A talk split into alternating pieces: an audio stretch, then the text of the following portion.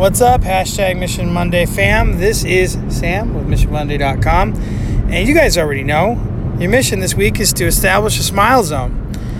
This, I think, is the first time in the history of Mission Monday that we have tried to establish smile zones in the middle of a polar vortex.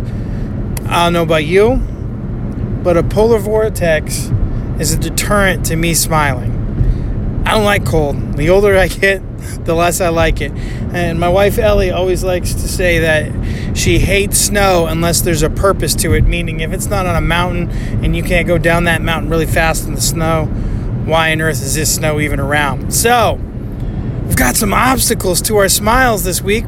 Maybe that means it's even more important to make the smile zones a priority. So let's make that happen. Another thing, which would be also super cool, mentioned this last week. I want to see pictures of your smile zones.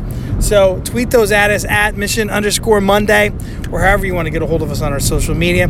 But the more smile zones we see, the more digital representation we have of smile zones in the digital world.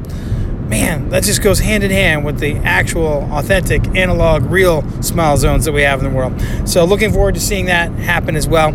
Um, oh my gosh, I don't think I've mentioned it. You can pick up the book, uh, the digital download of Mission Monday for free today. I just realized now as I'm recording this that I had scheduled that and I totally forgot about it. So go do that. Um, I think that's all I have for you. Oh, there's one other thing I wanted to mention. Uh, around Valentine's Day, I'm going to be in the city of Los Angeles at the National Education Conference, um, National Conference on Education, whatever the letters are, however they're ordered. And uh, not out there in any official speaking capacity, out there as an attendee. But if you're going to that and you want to connect and talk about Mission Monday stuff, I'd love to have that conversation with you. All right, that is all that I have, except for go check out missionmonday.com, and I love you guys.